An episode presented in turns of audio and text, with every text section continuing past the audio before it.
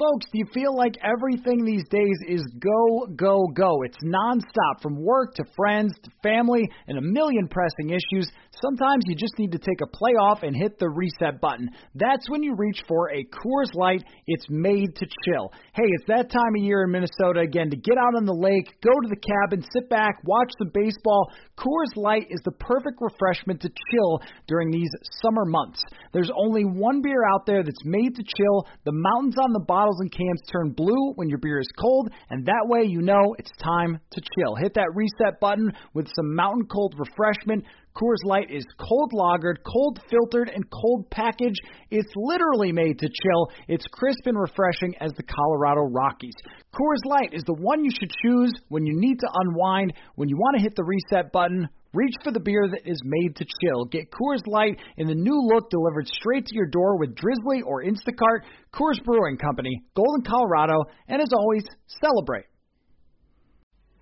Hey everyone, anybody who listens to the show knows that Sam and I may not be scratch golfers, but we love to have a great time playing golf. And that's why we have partnered with Birdie Golf in Woodbury. Birdie Golf is hands down the best indoor golf experience you will ever have. There are eight of the world's best golf simulators where you can sharpen your swing and, luckily for us, never lose a ball. But it's not just for hardcore golfers. Birdie Golf is for everyone. Bring the family, play arcade style games while dining on great food in an upscale and comfortable environment. They have private bays for social distancing, a luxury lounge for private events, outdoor patio, and scratch kitchen. You'll want to try the whiskey or beer float flights and the best boneless wings in the metro. Make golf a night out or the place to hold parties, events, fundraisers, even your fantasy football draft. Check out Birdie Golf at 494 in Valley Creek in Woodbury, just a short drive from anywhere in the Twin Cities metro, and at birdiegolf.com, or you could call 651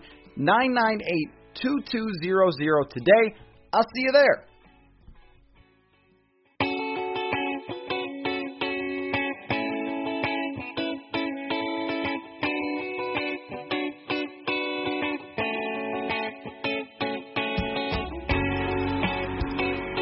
Welcome into another episode of Purple Insider, presented by Scout Logistics and SimBull, your stock market for sports. Matthew Coller here, joining me for some Packer Viking comparison talk from ESPN Wisconsin and other publications. Jason Wilde, what's up, Jason? You make one snarky comment on Twitter, and the next thing you know, you're on the podcast. So hey, I'm moving up in the world. I told you that was the trade off. If you were going to make a joke Friday mailbag question, which I think I did answer in the Friday mailbag anyway, um, you have to come on the podcast to talk with me. And you and I both have to own what we talked about before the season about how the Packers were going to regress. And yeah. they and they didn't. So why don't why don't we start there with what we weren't right about because we were in complete agreement. Like you guys botched the draft and they didn't add any receivers in free agency for Aaron Rodgers, and then they go 13 and three again, and Aaron Rodgers was better. So what what did we miss when we were having that conversation? Because I don't think we were wrong about last year's draft, but I guess it just didn't have the impact that we thought it would. Yeah, they didn't get any help from their first round pick. Obviously, they got uh, controversy out of that deal, but he certainly did not contribute. Uh, meanwhile, Aaron Rodgers watched Justin Jefferson, who was the guy that he wanted to see the Packers draft, do okay for himself. It appeared like, eh, you know, he he, he wasn't bad as a rookie up there in Minnesota. Um, I, I'll tell you the number one reason why we were wrong was that we didn't appreciate just how good Aaron Rodgers was going to be. And I did a story for The Athletic. It was one of the few that I was able to do amid the pandemic. And I talked with LaFleur and uh, Nathaniel Hackett, the offensive coordinator, and Rodgers. And it was just, it was fascinating to hear how really COVID-19 forcing the offseason into the virtual realm was the best thing that could have happened to the Packers and their offense. Rodgers, LaFleur, Nathaniel Hackett, their quarterbacks coach, uh, they all got together, just those four, and they broke down the offense. Here's what I like. Here's what I don't like. Here's what I'd like to bring in from a previous offense I was in. And they, they created this amalgamation of an offense that obviously was fantastic. I mean, led the league in scoring. Rodgers wins the MVP it still was Matt LaFleur's offense, but even Matt LaFleur would tell you it is our offense is how he described it. And Rodgers, he got the buy-in from Rodgers that quite frankly, I think you and I and the rest of the planet wondered if he could get after the drafting of Jordan Love. So he was magnificent. They managed to do it without adding a lot of weaponry. Obviously, that I still think that I don't care where they got. I still think they should have drafted a wide receiver. I will continue to believe that because maybe Chase Claypool doesn't drop the crucial two point conversion in the NFC championship game, which might have been the difference between a Super Bowl berth and not. But the bottom line is Rodgers was magnificent and now they're not sure they want to, you know, have him around beyond this year. So we'll have to see how that plays out. Well, we'll definitely get into that. But I was going to say that that's not the first time that I've heard players, and maybe there's a little like biased here, but talking about how the virtual meetings not only didn't hurt them, but may have helped some guys. And that was something Kyle Rudolph actually brought up on the Pat McAfee show about Justin Jefferson. He felt like the guys having to just sit at their computers and sort of study and get ready rather than going out there and practicing on the field, that they had a better uh, idea of it because they basically spent the whole summer just studying, being ready for it instead of traveling around, going to workouts, whatever. Now, maybe that's just because those guys don't want those workouts, but you look at the rookie class and how well the rookie class performed. A lot of players across the board shined in this class, and I think that you know that was overstated last year, and we didn't know. We had no idea how much that was going to impact things, but it really seems like a, a lot of teams, players, rookies, young guys did just fine without all that OTA and minicamp stuff.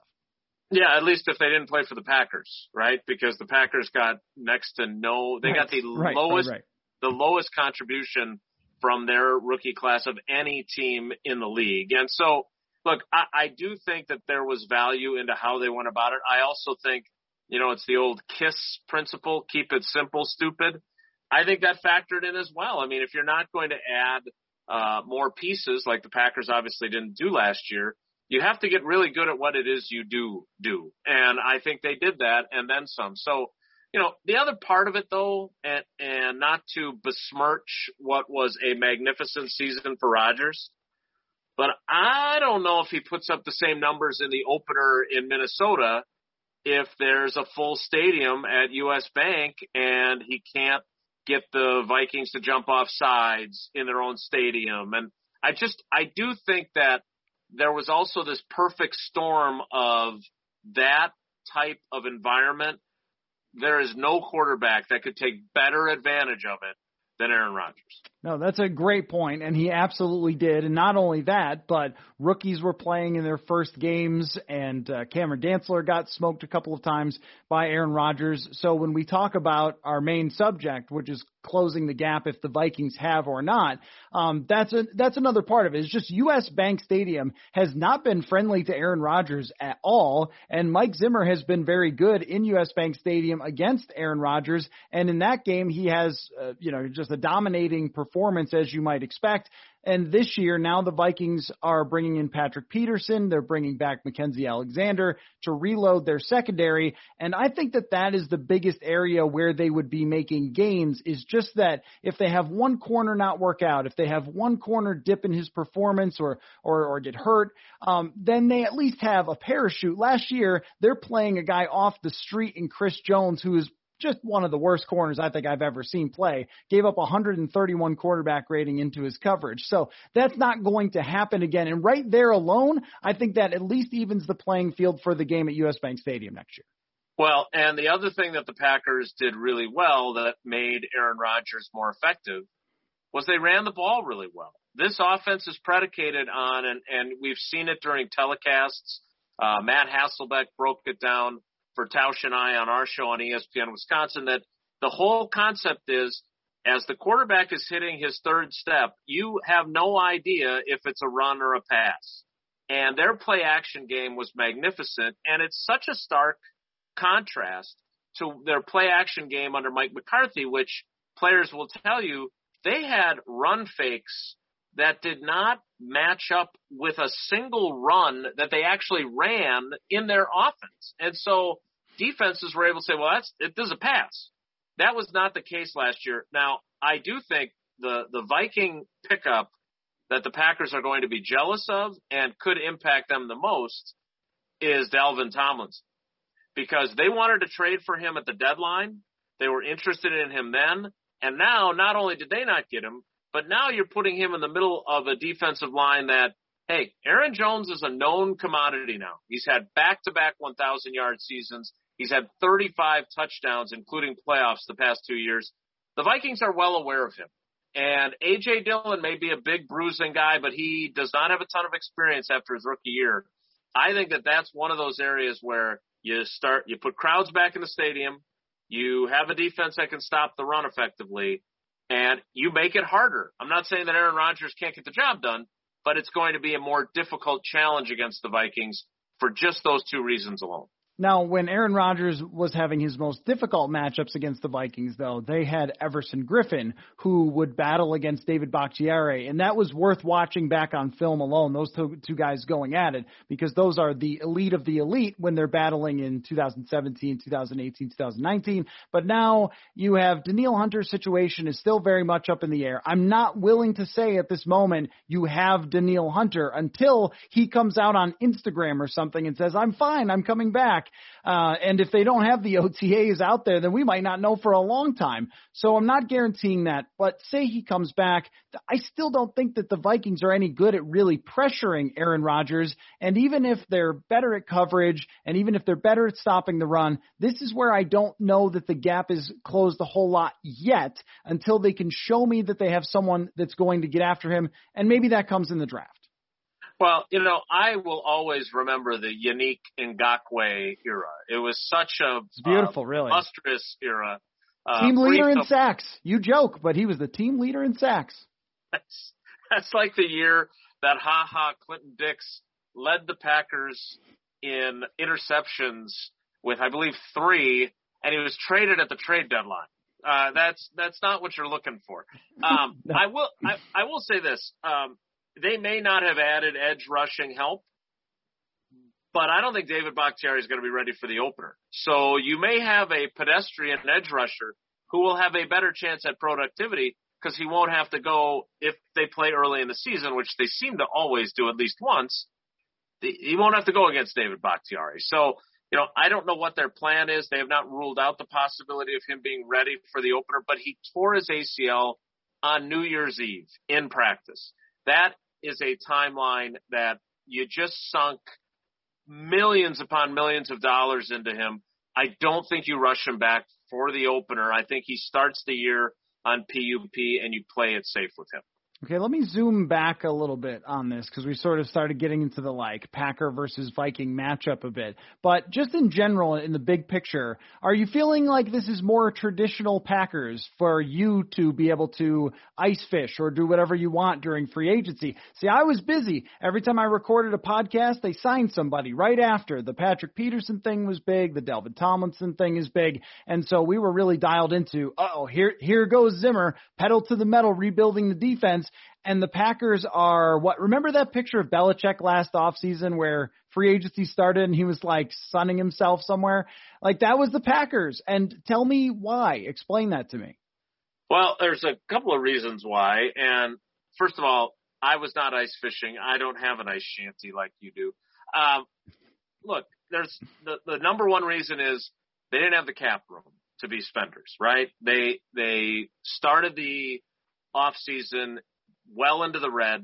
They restructured virtually every contract they could, um, except for one, which is curious, and we'll talk about that, I'm sure. Um, they wanted Aaron Jones back. They got him back at what I think is a bargain.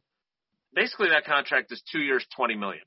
Uh, so they didn't, they did not pay through the nose, uh, or even pay like the Vikings did for Dalvin Cook. So, you know, they got him. They let Corey Linsley depart. They let Jamaal Williams depart. Uh, they have added no one other than a long snapper who uh, has never played in a regular season NFL, has never played in a preseason game. Um, so it does feel a little Ted Thompson-ish.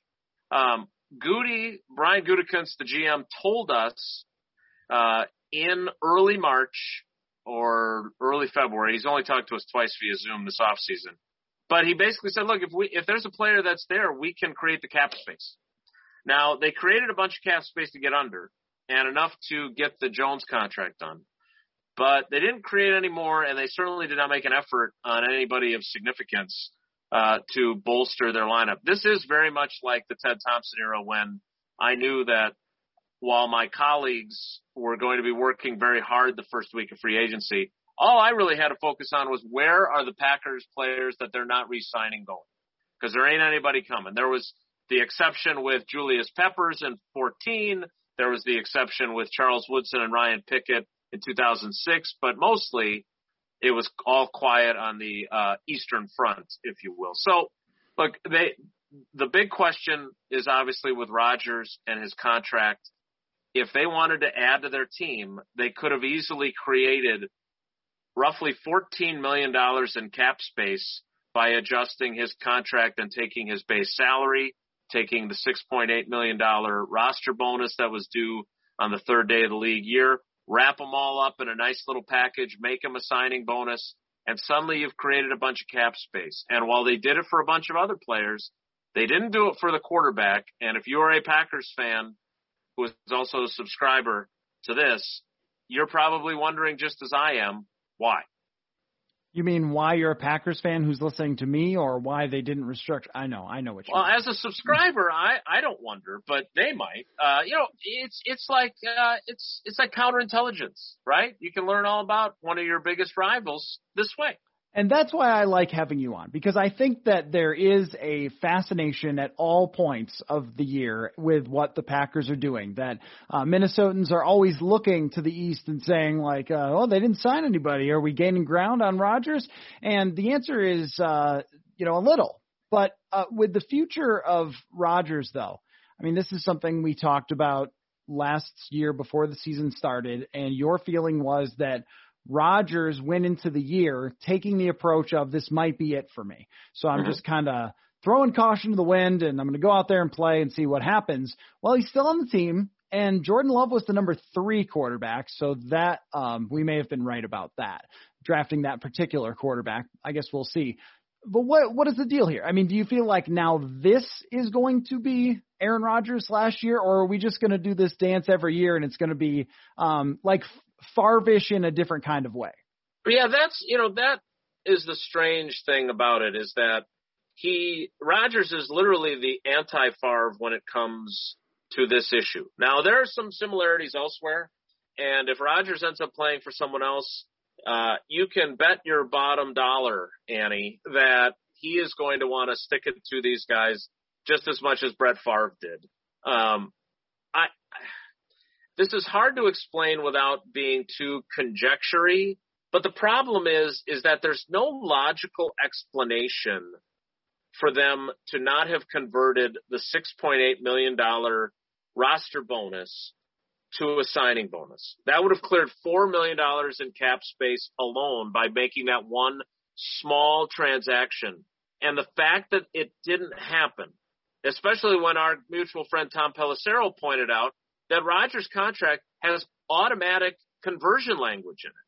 So they could have just converted it, handed him a check, you know, one of those big like Publishers Clearinghouse checks, 6.8 million. It's a signing bonus now in the memo section, and we're going to spread out $4 million over the next two years for cap purposes. Boom, voila. Now you still have his base salary that you could also convert. So the fact that they didn't, the fact that they paid that bonus and did not adjust his contract it is, and we've been talking about this on our shows repeatedly, but there's no real logical explanation other than Brian Gutekunst wants to keep his options open after 2021. There's that. That's the only logical inference to take. Now, is there the flip side of maybe Rodgers is like, look, I don't want to. I'm tired of this. You drafted my replacement. I responded with an MVP season. I don't want to be here anymore.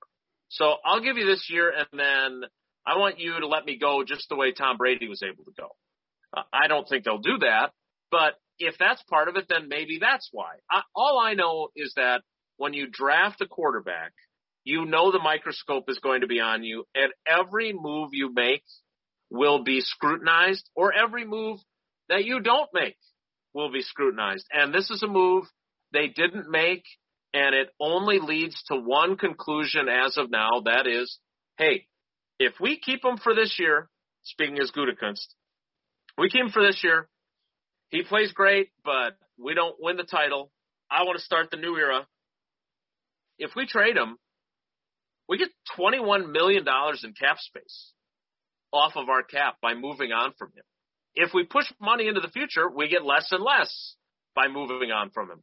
The the problem is that I I do believe that what Rodgers really wanted, and that's why he made the comment after the NFC Championship game about all these guys with uncertain futures, myself included, was not because he was considering retirement.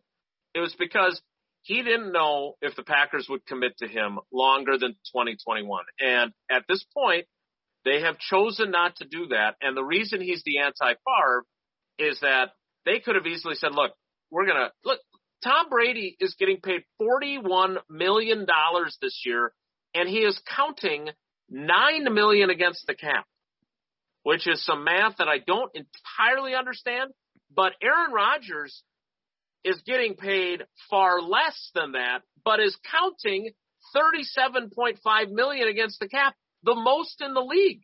I'm not an accountant, but that doesn't sound like that makes a lot of sense.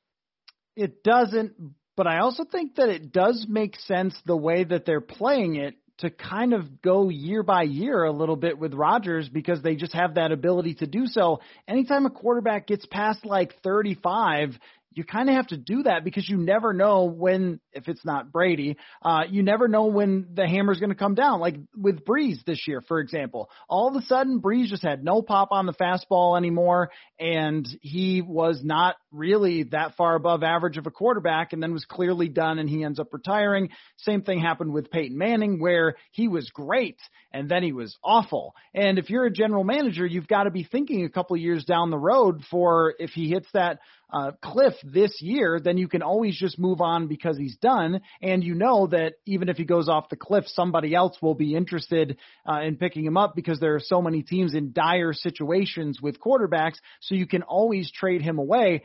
I think it makes a lot of sense to handle it this way, even though I didn't like the draft pick of Jordan Love based on the player and his profile as a college player, I still thought that that made sense because you always just have to be giving yourself a backup plan for when it's time to move on for Aaron Rodgers. I think the only thing is trying to balance going all in while you have Rodgers and worrying about the future because you can kind of uh, like miss the present as you're thinking too much about the future.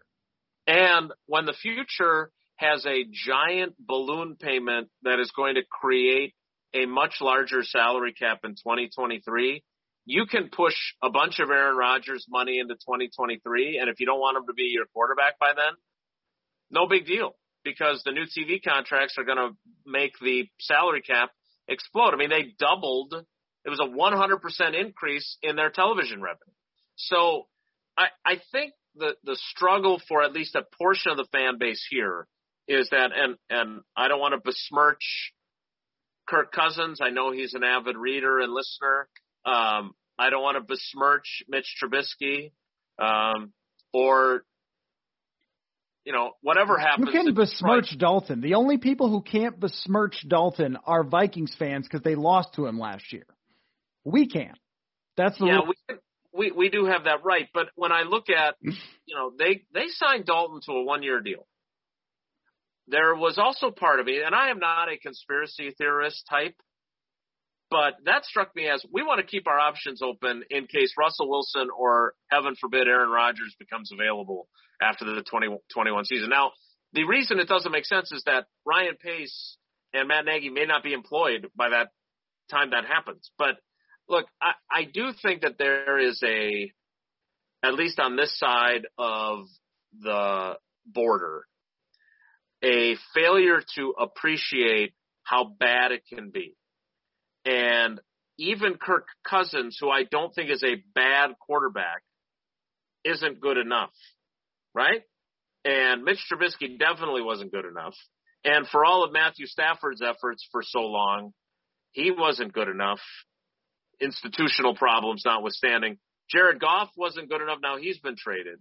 And as I look around the league, I see teams that have drafted their Jordan Loves and they stunk, right? I mean, you know, th- there's no guarantee that Jordan Love. In fact, the odds are infinitesimal that you would be able to go Favre, Rodgers, and then another, not even Hall of Fame quarterback, just a great one. I will be, and again, I have nothing against the kid. It's I don't have loyalty to Rodgers on this.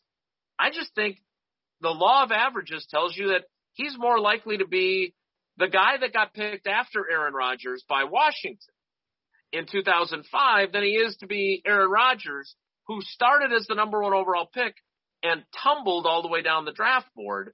You know, I, I just I don't think the likelihood is there. And you invested in him while you still had Rodgers, believing the best, the worst time to look for a quarterback is when you need one.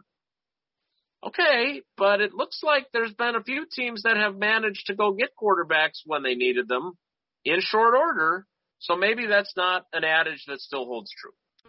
Hey everyone, I want to tell you about our friends at Scout Logistics, and I really do mean it when I say friends. They are fans of Purple Insider over at Scout Logistics, and since they reached out wanting to support this show, I want to tell you about what they do. Scout Logistics is just in time transportation for full tractor trailer loads, and if you're wondering what that means exactly, well, if you own or work for a company that needs shipping solutions, they are the preferred carrier of Fortune 500 companies across North America, and we have quite a few of those in Minnesota, right? They can ship perishable, non perishable, FTL, or LTL, and they have on time delivery rate of over 99%. So, if you're like them and you enjoy the show and you have shipping needs, check out scoutlogistics.com or call 855 217 2688 extension 232 to connect with them directly to find out how Scout Logistics can minimize risk and overperform and go the extra mile for your company. Hey everybody, want to tell you about our friends at SimBull. SimBull is a new sports marketplace where you can trade shares of professional teams like stocks. So, as we jump fully into free agency season, you're going to want to get in on teams now before your team's stock rises. Go to simbull.app, that is S I M B U L L dot A P P Sign up using the promo code PURPLE and get a $10 deposit bonus if you're a first time user, and then you are off and rolling. Here's how it works you buy stocks of your teams, and when your team wins, you earn cash payouts that are instantly deposited. If you sign up for SimBull, you also get updates emailed to you directly with the trends on which teams are on the rise. So check out simbull.app or follow them on Twitter at SimBull Exchange and check out the marketplace for sports today. Yeah, well, and I also think that anytime you are on the doorstep of a Super Bowl, which with Aaron Rodgers every year you are, like just by having Aaron Rodgers, you are a Super Bowl contender every season you walk into, that – there are different rules. I mean, it's almost like what Tampa Bay did this year. It was the ultimate all in. So you pick up Antonio Brown, and there's a decent chance Antonio Brown just implodes. Now, he didn't, but like it was 50 50 that he was just going to end up, you know, causing right. some other problem. But they said, who cares? 50 50 chance that Rob Gronkowski's back falls apart. Who cares, right? right? We've just got to make these moves to build up everything we can around Tom Brady because this is really his one shot to win the Super Bowl and it ends up working out. And that was my argument against Jordan Love last year was, you know, if you do draft Justin Jefferson and he works out, or whoever, even somebody who wasn't as good, if it's Henry Ruggs, he probably makes him good. Well, whoever you're getting, whatever wide receiver, Instead, you're thinking too much for the future and you're missing the fact that you don't get these shots over and over and over, as you're saying. Like if Jordan Love is not good, which the bottom of the first round is a graveyard of quarterbacks. Like welcome to where Brandon Weeden was picked, right? Just like this is not a great place to be selecting a quarterback after the whole league picked over the guy and said, now nah, we're not going to do it. And then you're the ones who do. That's not often a great place to be unless it's an exception with like Lamar Jackson where there was just bad process from every team on that one. But I, I want to know from you these last few years, the whole story has been Rodgers versus his own team in some way or another, whether it's his own coach or now it's his own organization trying to look past him. And they've still won because of it. I mean, the last two regular seasons, you're 26 and 6. That's uh the Vikings have 3 of those years in the last 30. So that's not too bad of a place to be in two of the last 3 years. I just wonder 5 years from now how these last five years for Aaron Rodgers will sort of feel to Packers fans? You think?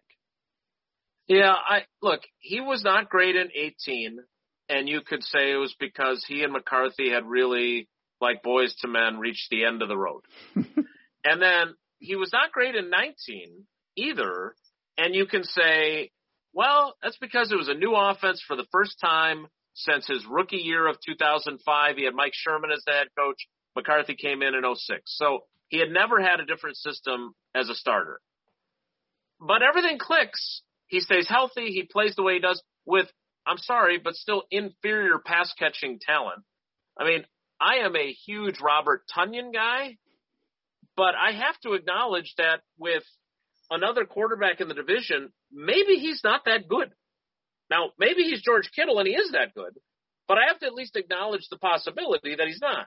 Um, MVS, fantastic downfield threat.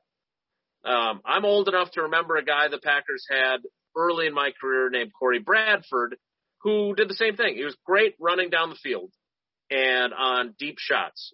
But in the intermediate area, he was inconsistent, and that's what MVS was. He was great on the downfield shots. He was fantastic.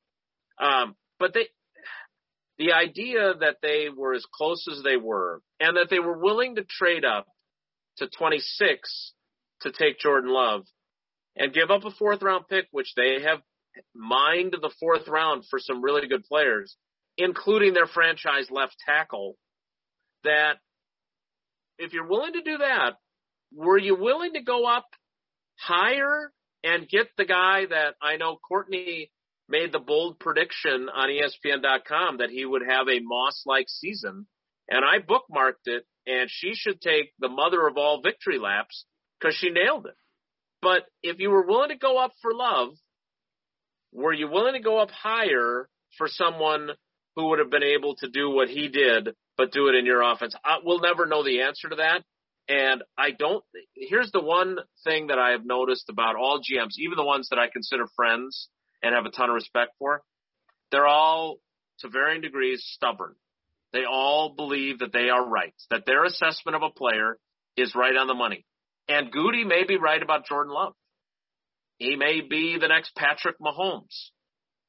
I I don't think that that's the likely scenario. So now you're left with did we do everything we could while we had one of the greatest of all time at quarterback to maximize that window?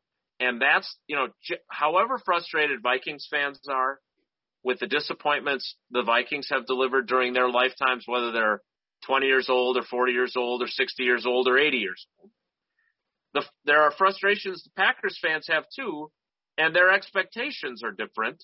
And they look at it as 30 years with two of the greatest quarterbacks ever, and we have two Super Bowl titles and three Super Bowl berths. And that may not be as disappointing as having the uh, you know empty trophy case that Packers fans love to zing Vikings fans for. But you know our mutual friend Judd Zulgad, I, I mentioned something on Twitter a while back about the heartbreak that Wisconsin fans have experienced in a variety of sports, including the Packers. And he's like, "Whoa, Jim, no, no, no, no, no, we got you beat there." Oh, there's no question. There is no question that Minnesota sports is dominating Wisconsin when it comes to heartbreak and ineptitude. Um, even the Milwaukee Bucks are way better and way more competent than the Minnesota Timberwolves, who I think might have the lowest winning percentage of all sports that have ever teams that have ever existed. Uh, so that's tough.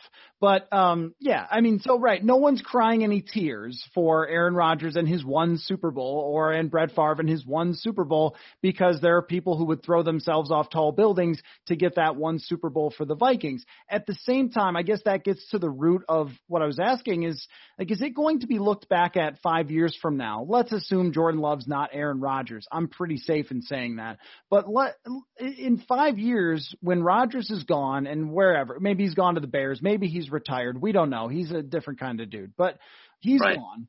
You look back and you go, man, 13 and 3 two years in a row and you couldn't get there. And hey when you were at the goal line you kicked the field goal there. If you had another wide receiver who was even in the ballpark of Davante Adams like would he have gotten open at the goal line? Like all those things. It just feels like there's there's varying degrees of regrets, and I and I was like thinking about regrets, like varying degrees of regrets. There's like the Yannick Ngakoue regret, where you're like, well, we blew that one because that guy wasn't right. a fit at all, and whoops. And then there's like a deeper sort of regret that's we really should have gone to another Super Bowl or won a Super Bowl, but instead we decided we needed this, that, or the other thing, or we couldn't get along with Aaron, or whatever, like whatever it would have been. Is I feel like on the day to day, these people who are around each other so often, and these GMs who have their big big plans and everything, it's very easy to miss the forest through the trees. Like you have one of the greatest quarterbacks ever. Don't forget it. Yeah, that's a great reminder. Um, and I agree with you. Uh, to actually answer your question, which you've now asked twice because I didn't answer it the first time. I think a lot of it, frankly, will depend on how good Aaron Rodgers is for someone else. I really do. And, and yes, how good is Jordan Love and how do they take a rookie contract quarterback and spend the money elsewhere? Um, I do believe that there was a belief with, you know, Sean McVay and Kyle Shanahan and Matt LaFleur that this offense was dummy proof. That you could put Jared Goff, you could put Jimmy G, you could put a declining, theoretically, Aaron Rodgers. Didn't matter. This offense is that good. And frankly, Rodgers has acknowledged that this offense has made him better and made his job easier, which is what he wanted when he grew tired of Mike McCarthy. Here's the problem there. We're seeing what the Rams have done. We're seeing the bold stroke that the 49ers have done. Now, they're obviously going to draft a quarterback who is probably going to struggle to some degree as he goes through growing pains whenever he gets on the field. But that is a tacit acknowledgement that it can't just be anybody. It's got to be someone special that will really turn this offense into the transform. I think they watched Rodgers run a version of their offense, and those two guys were like, "Holy crap! This is a different. This is different level when you have a gold jacket guy running it." So I think how Packers fans and how Brian Gutekunst and how Matt LaFleur will view these next five years is contingent on what Jordan Love does and what Aaron Rodgers does for someone else whenever that happens because I look back on the 2009 NFC Championship game. This is not Detroit, man. This is the Super Bowl. And if Brett Favre wins that game, and then they go and win the Super Bowl, how is Ted Thompson viewed? How is Mike McCarthy viewed? How is Aaron Rodgers viewed? And frankly, you combine Favre's failure with then Rodgers' triumph the following year, and everything is hunky dory in Cheeseland. Take those two pieces and flip them, and have Favre win the Super Bowl in 09 and have Rodgers throw a game breaking, heartbreaking interception at the end of the 2010 NFC Championship game.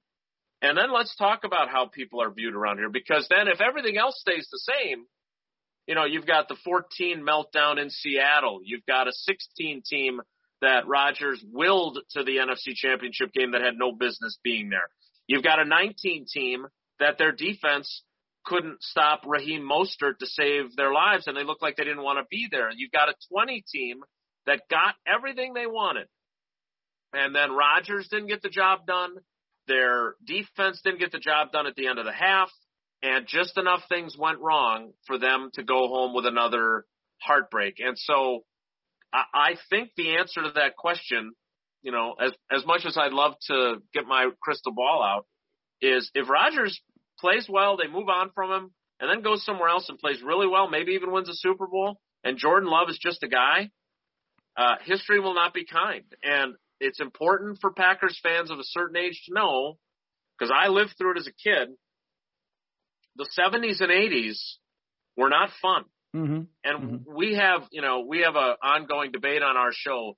Would you take nine losing seasons if I guaranteed you a Super Bowl title every 10 years? And a lot of people are like, of course, why wouldn't I? I, I imagine the adulation, the excitement of winning a Super Bowl. you still have to live through those nine years. In between, you get hit by a bus in year three, and you didn't get the Super Bowl before this started, and you don't get the next one. Like that, there is that aspect that you just don't understand how much it sucks to be a fan of a team that sucks. Well, so I grew up in Buffalo and moved here, so my teams that I have covered or grown up with are 0 for 8 in Super Bowls. I would So hand you- you I'd hand you if if I were a Bills or a Vikings fan, give me 19 bad seasons for one Super Bowl because the, the I mean look at Tampa Bay. Like does anybody in Tampa Bay today care how bad they were for the si- since the last time they went to the Super Bowl? Not a single person cares today. Nope, they they would easily go through all of that over and over again. And I know, and trust me, I was covering a team to start my career that missed the playoffs for 20 straight seasons. It is a nightmare. But what's even I think much worse is the nightmare that Vikings fans live of their team 65% of the time since 1990 going 8 and 8, 9 and 7, 10 and 6 or 11 and 5 and mostly winning a first rounder, being kicked out in the first round. Like for Vikings fans, they have to treat their trips to the NFC Championship as their titles. And so they would a million times I think give you that. Um, so I, I, I think I think it's a fun debate for sure. But I, I think when you're on the the side of it with no titles and you've never had that, you're like whatever it takes. I also think the same way for like rebuilding and and what your aim should be as a franchise. And this is where I would criticize the Packers for last offseason and for this offseason. Like what is your goal? Is your goal to set yourself up for the future? Is it to like win the division? Is it to do everything you absolutely can to win the Super Bowl? And clearly they're just not doing that this offseason so far. Now we'll see what happens in the draft, but you never know, like you said, how much a draft class is going to impact your following season. Like you can't just bet on that and have like the Vikings draft is a great example. Their first first round pick is amazing. Their second first round pick was one of the worst rookie corners statistically. It's like who knows, Right. right? Both taken in the same round and one contributes right away the other one uh does not so um that's that would be my criticism if i was doing your job at espn wisconsin on a daily basis would be like look you only get so many chances at this and every day that you have Aaron Rodgers is another chance at this. And I look at the Packers going into this year as they'll be good. I mean, two wins against Detroit, probably two wins against Chicago, probably split with the Vikings. That's kind of how it plays out. And you're competing for a Super Bowl again, potentially. You're going to win a lot of games, but can you get over that hump? I mean, PFF did a study on this about teams with only one wide receiver and sometimes even only two wide receivers. It's like in the playoffs, Uh, the other team spends their whole week building up to how we're going to slow down that one guy. And so Davante Adams, as great as he is, I mean, he might be the best receiver in the game, but a single wide receiver can't just take over playoff games and drag you into a Super Right. Bowl. It's like, do you guys not see that? I mean, because I, I saw him get like 67 yards or whatever it was in that playoff game, and yet you're still not adding wide receivers in a situation where there's wide receivers available. I mean, Will Will Fuller for 10 million bucks goes to who? Miami? I mean, would he not want to play with Rodgers? I don't know. It's like it's just to me, it's just bizarre because I, I if I'm them, I look at Tampa Bay and go, man, they added everybody with two legs that was fast. They're Right. they drafted a guy who had big numbers in college in Tyler Johnson, and they're bringing in all these other guys. They bring in you know Leonard Fournette just to to see if another guy like they were taking shots all over the place. A couple of them click and they win the Super Bowl. And and this year, it could all go the opposite on all of those guys. And Oh, yeah. Brady, Oh, for sure. be- but but you but you tried. The shots you were worth it. Right. And and you know the what's the old basketball saying about uh, you miss 100% of the shots you don't take? I mean, there's a there's a clear distinction between head coach and general manager, right? That's why never the twain should meet, in my opinion, because those are jobs that have, to some degree, not exactly aligned goals. The head coach needs to win now or he ain't going to be the head coach. Mhm. The GM usually has some room to play with. And that's one interesting thing about this whole saga is that, you know, first of all, I think the coaching staff would want Aaron Rodgers to be the quarterback till kingdom come. Right. Like we'll we'll ride him until he stinks. I don't care because we're going to go 10 and 6, 11 and 5. We're going to make the playoffs. You don't fire me for that. You know, I mean, Marty Schottenheimer may have gotten fired for that, but they, they ain't firing Matt LaFleur for that. Um, the GM isn't losing his job when you're winning that often. But if you move on from a Hall of Fame quarterback after this season, and then the, your handpicked successor is not very good, and he goes and plays well elsewhere, that's what gets you fired. And I'm not saying that that's going to be the case. None of us knows. Just like none of us knew for sure that Aaron Rodgers would turn out to be Aaron Rodgers. And it wasn't until his third year in the league that he had that game in Dallas that told everybody, okay, this guy can play. And you talk to the coaches that were on that staff and they'll say, we saw it way earlier than that. That's just when you got to see it. Well, Aaron Rodgers was terrible when he played in 2005, and he wasn't much better when he played in 2006. He played in one game where where Favre hurt his elbow against the Patriots in the first half. Rodgers comes in, plays the entire second half on a broken foot, and they get shut out. He did not have this. You didn't go into that going, God, can't wait for this guy to be the starter.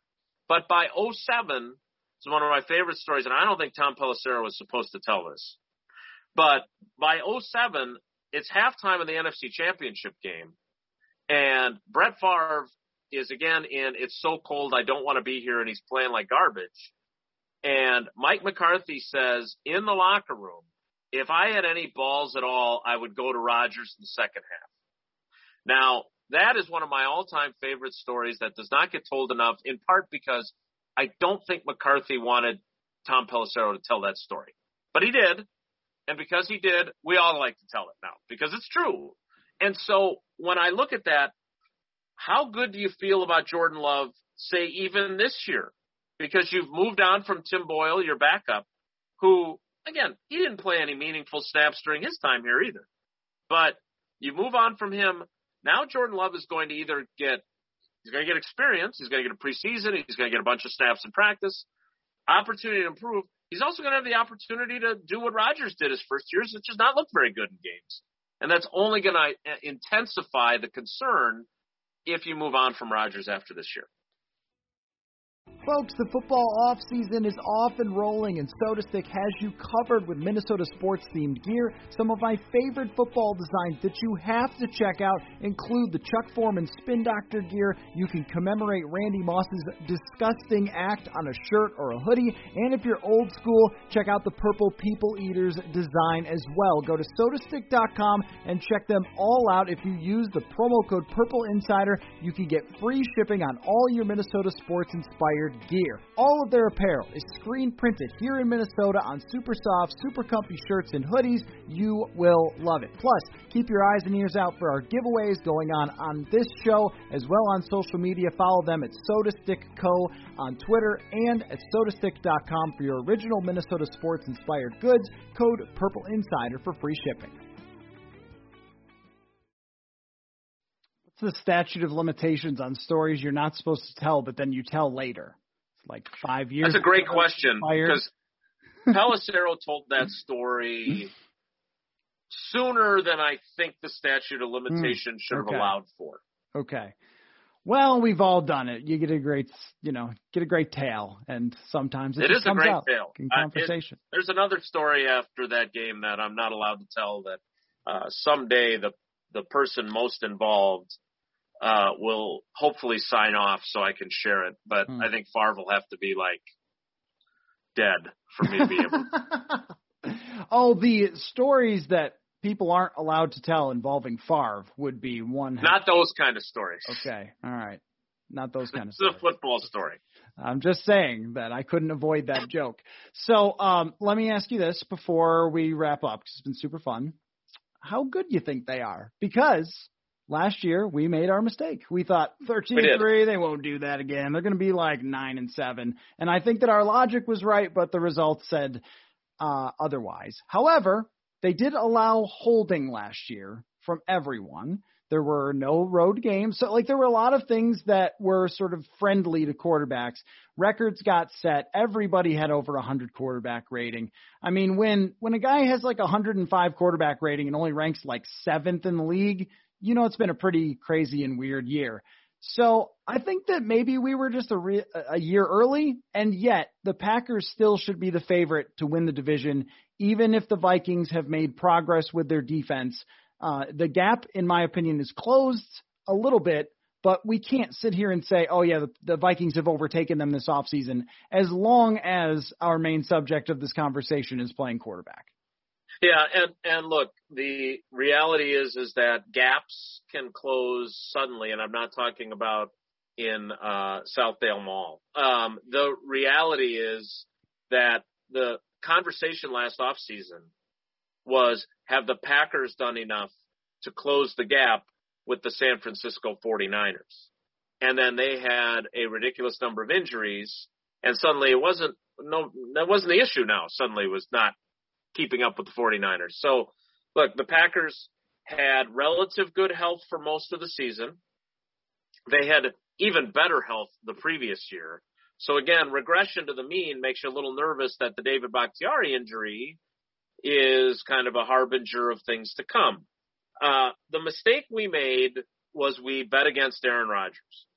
And he was otherworldly. I mean, his passer rating was one point below the NFL record that he set in 2011. Threw more touchdown passes. He he looked like he had fun, and when we talk about him treating last season like it could be his last, he just drank in every moment that he could, and I'm sure he'll try to do that again if he's still the quarterback this year. So, if as long as he's a quarterback, yeah, they're a 10 and 6, 11 and 5 team I was skeptical about how much they improved after the draft. That was when we had our conversation was after they had not done anything to help themselves and not done anything in free agency other than Christian Kirksey and Ricky Wagner, who were stopgap guys who were cheaper alternatives to guys that signed elsewhere in Bulaga and Blake Martinez. So, yeah, you know, the challenge here though is you look at their schedule and with the 17th game being against the Chiefs, They've got Baltimore. They've got San Francisco. They've got the Rams. I believe they've got the Saints. Now, again, who knows what the Saints will be, right? But they've got some really good teams. It has the makings of a challenging schedule, and it has the makings of if there's full stands, which again we don't know. If you haven't gotten your vaccine, you probably won't be able to go in the stadium. But if you're playing in full stadiums and US Bank is as loud as it normally is and your fans are traveling to try and take over stadiums and having a lot harder time because everyone's excited to be back in the stadium and they're not selling their tickets. I think the Packers will have a more challenging season. So do I think they'll go 13 and 3 again? No. Check back with me after the draft and see if they actually did things that can help Rodgers in the short term and this team in the short term. I reserve the right to change my mind, but I my gut tells me that a third straight 13 and 3 season is just as unlikely as Jordan Love being uh, Michael Jordan. Well, it's definitely not going to happen if there's 17 games. I can uh, confirm that. True. Um, yes. Good point. It, it's going to take a long time to get used to referring to teams differently because yeah, I know what they mean. Like if you go 10 and 7, you have a good year? I don't know. I honestly don't know. Like, is that good? I, Nine and seven, we'd go like, ah, you were pretty mediocre. But you got ten, but you still lost seven. I'm not really sure. I'm gonna, have, a, I'm gonna have to consult uh, like years years of football forward. Then I'll decide. Like five years from now, I'll know if ten and seven is good. And and what constitutes a great individual season, right?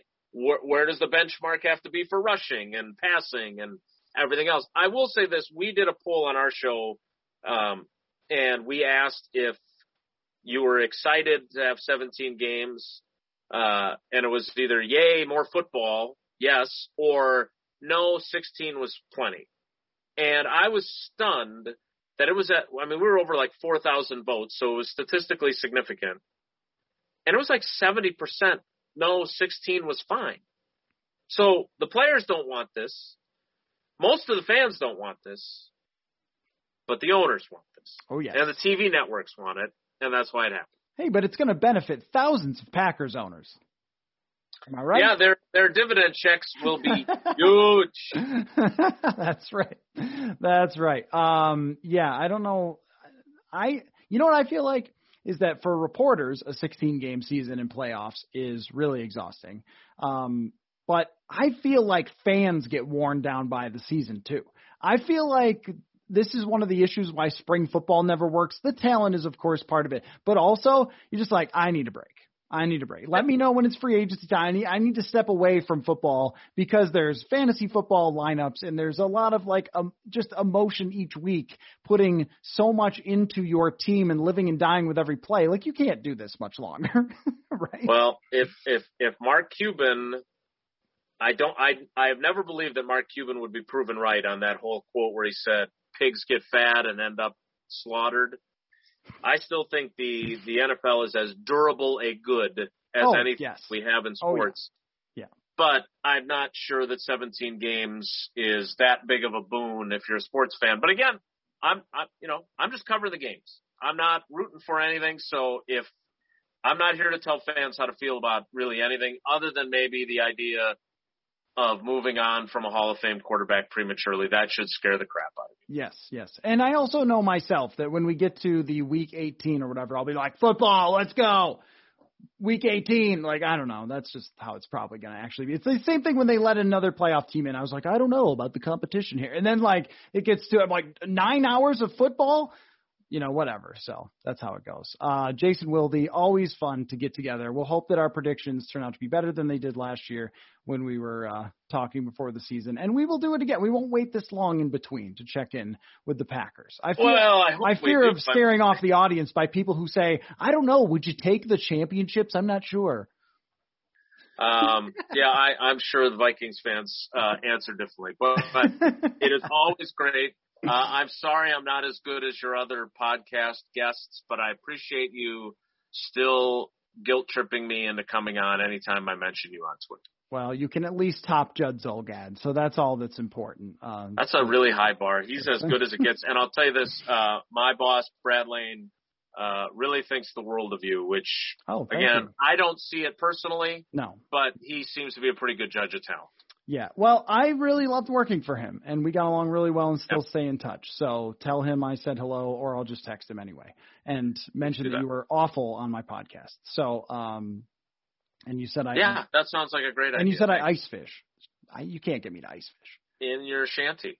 This is Which this has is a really nice three season porch is what this is. Okay, we- Beautiful, and. I, I I hope that it's well insulated because as a fellow Midwesterner, uh, we still have cold nights in May and June.